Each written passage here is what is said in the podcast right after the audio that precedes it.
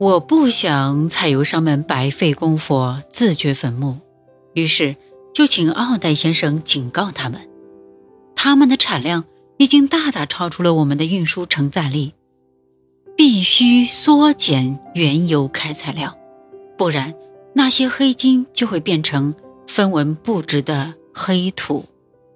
可是没人将我的善意忠告放在心上，甚至还反过来声讨我们。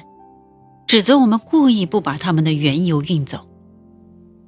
就在布拉德福德采油商们情绪高涨到极点的时候，波茨先生向我们发起了攻击。首先，他在纽约、费城、匹兹堡收购了我们对手的炼油厂，向我们的炼油基地示威，然后就开始在布拉德福德争夺地盘。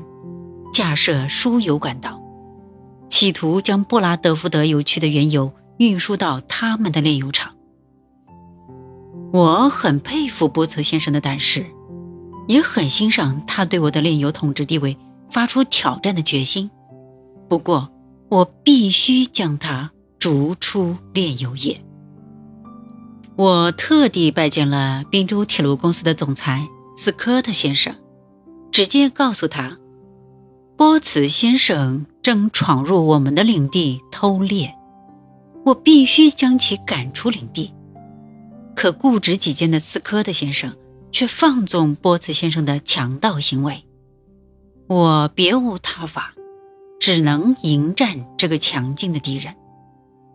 首先，我切断了与冰铁的全部业务往来，并指示部下将运输业务。转给两大长期支持我们的铁路公司，要求他们同冰铁展开竞争，通过降低运费削减它的力量。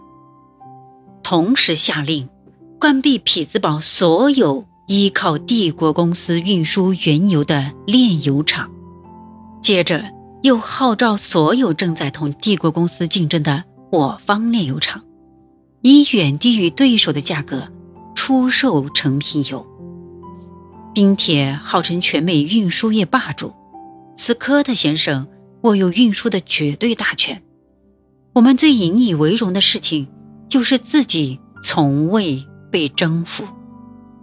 这次，在我的立体打压下，他们只能投降。